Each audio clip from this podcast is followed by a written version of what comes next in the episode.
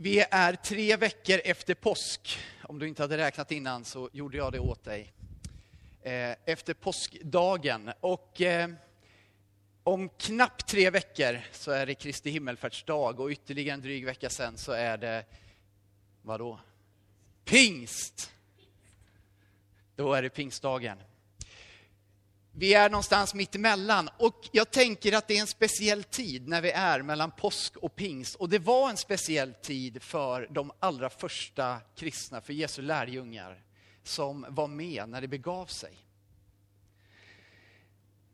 Så här skriver Lukas i Apostlagärningarna kapitel 1, vers 3, när han beskriver den här tiden. Då säger han att Jesus visade sig för dem efter sitt lidande och gav dem många bevis på att han levde. När han hade 40 dagar lät de se honom och talade med dem om Guds rike. Det är så tydligt att den kristna tron handlar inte om att eh, eh, man fick en ny lära att ta ställning till i första hand. Det är så mycket mer. Det är så mycket som handlar om mötet med den levande den uppståndne Jesus Kristus. Och många fick det här personliga mötet under de här veckorna mellan påsken, den första kristna påsken och eh, Kristi himmelfärd.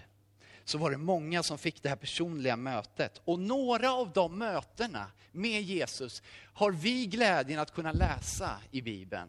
För de finns upptecknade och nedtecknade. Varför gör de det? Jo, därför att vi genom deras upplevelser och deras erfarenheter också ska kunna tro och få liv. För att vi ska kunna tro och få liv. Jag är nog inte ensam, skulle jag gissa, att fascineras av de här mötena.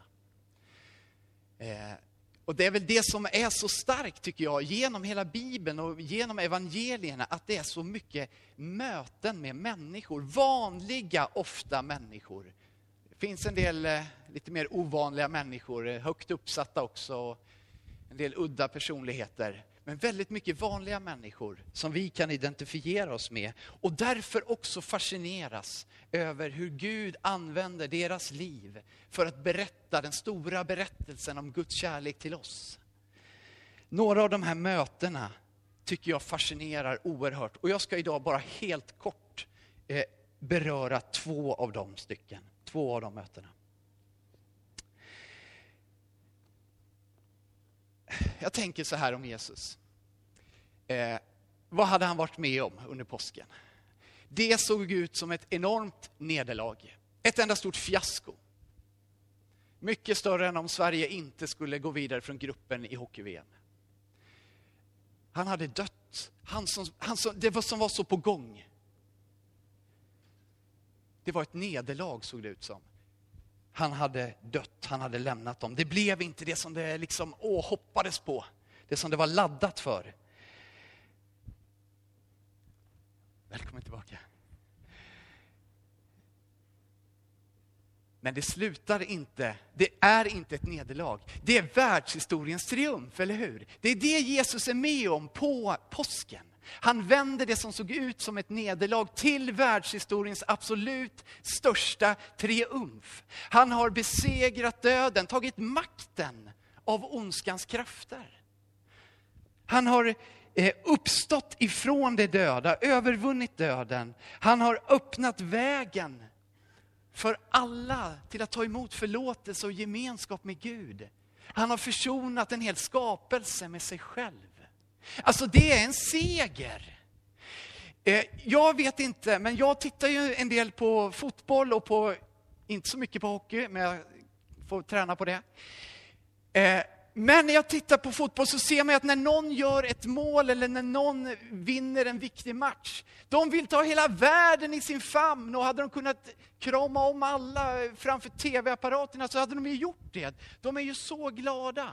Alltså, på något sätt det är en sån seger, man har vunnit något stort. Vad gör Jesus när han har vunnit sin största seger? Går han till Pilatus? Haha, vad var det du borde ha förstått? Här står jag nu. Han gick inte till Pilatus, han gick inte till översteprästerna. Han gick inte upp till templet, till de andra prästerna som tjänstgjorde där. Han gick inte till de skriftlärda, han gick inte till fariseerna. Han gick inte till synagogsföreståndarna. Han gick till en gråtande ensam kvinna i en trädgård. Dit går Jesus när han har vunnit den största triumfen vi kan tänka oss. Han går till en trädgård. Där står Maria. Maria från Magdalena, eller Maria Magdalena. Kvinnan som är ledsen. Säkert förvirrad över vad som har hänt. Hon har kommit till graven. Hon fylls av oro. Var är kroppen? Vad är det som har hänt nu? Först dör han och nu finns inte ens kroppen kvar. Hon är fylld av oro och kanske förtvivlan. Vad är det som händer? Där står hon och gråter. Och det är dit Jesus går. När han har vunnit den största triumf vi kan tänka oss. Och så säger han, kvinna, varför gråter du? Vem letar du efter?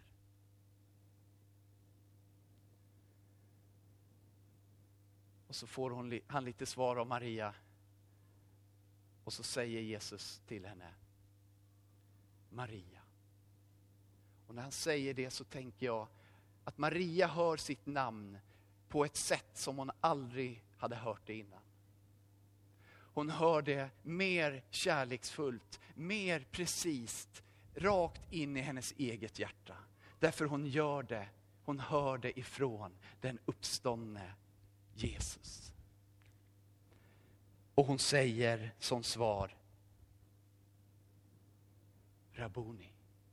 Alltså typ lärare, mästare. Hon blir ödmjuk. Hon blir beundran. Är det du?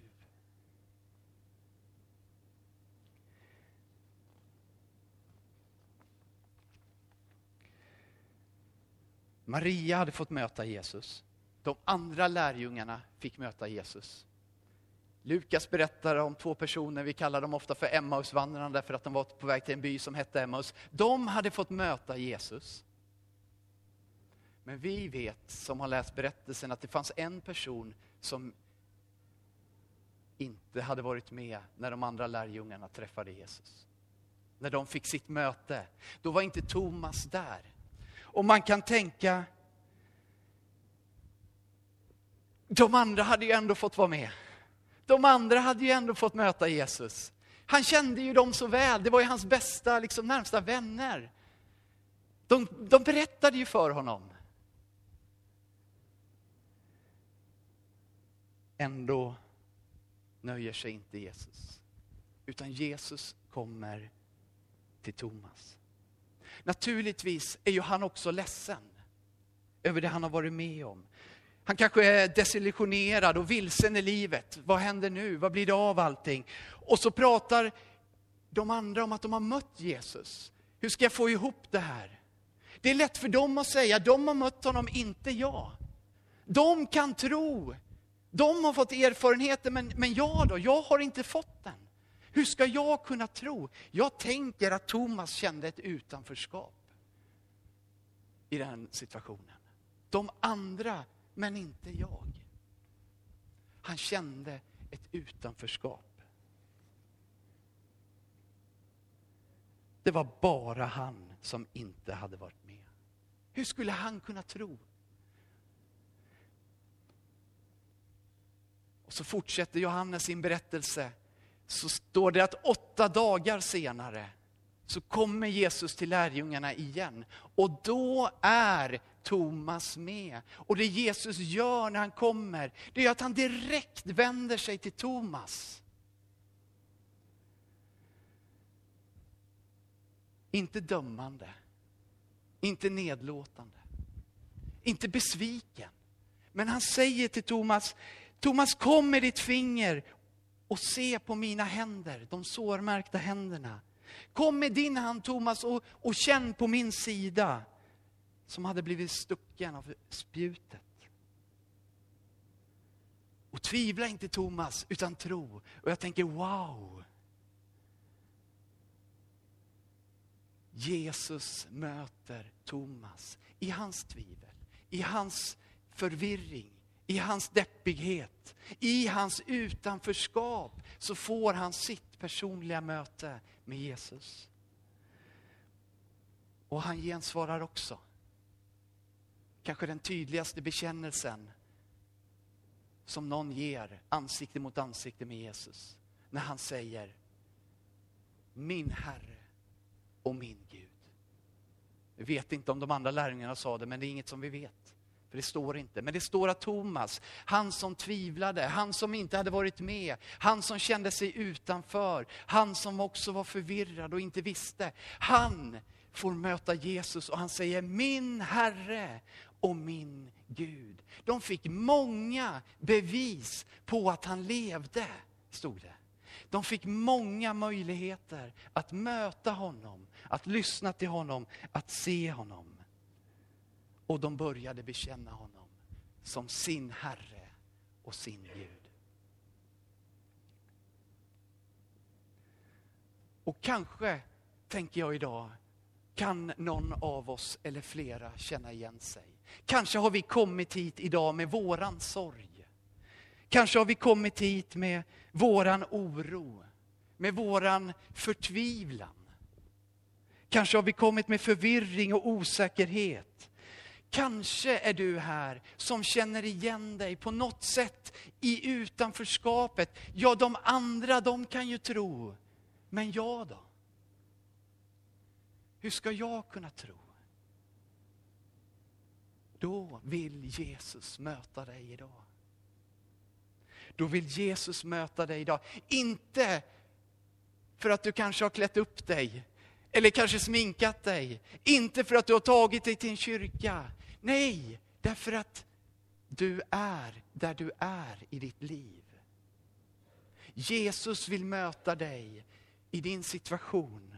Jesus vill låta sin kärlek strömma in i ditt liv. Därför att han älskar dig. Därför att han har dött för dig. Därför att han har kommit med sin helige Ande.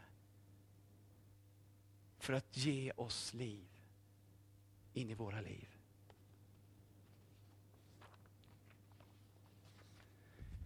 En gudstjänst med en predikan mitt emellan dopet och nattvarden. Vi ska snart fira nattvard. Måltiden där vi inbjuds, Herrens måltid, att ta emot Jesus genom bröd och genom vin. Att ta emot frälsaren. Nattvarden där vi, där vi får möta Jesus. Där du är inbjuden att möta Jesus. Där vi på nytt, eller kanske för första gången, får bekänna våran tro. Där vi får ta emot livet igen på honom. Och bekänna vår längtan att leva med, i, för och genom Jesus. Där manifesterar vi den nya gemenskapen. Där får vi bli hela människor. I nattvarden får vi en försmak av den himmelska festen. Guds rike kommer till oss här och nu.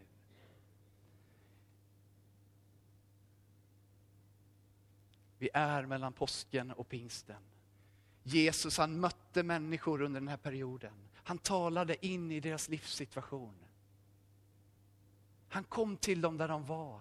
Han sökte inte uppmärksamheten, han sökte inte effekterna. Han sökte inte efter det som vi ibland tror är det som gäller. Men han mötte människors sårbarhet, trasighet, sorg. Han mötte människor. Han hade själv sagt, salig du som är fattig i anden. Salig du som sörjer. Salig du som visar ditt behov för honom. dig vill han möta, dig kan han möta. Nattvarden kommer bli en inbjudan idag att möta Jesus också i nattvarden. Men innan vi gör det så ska vi få lyssna till kören. Ni ska få sjunga om vår store Gud. Om att Gud är stor, bara han. Bara hans namn. Varsågoda.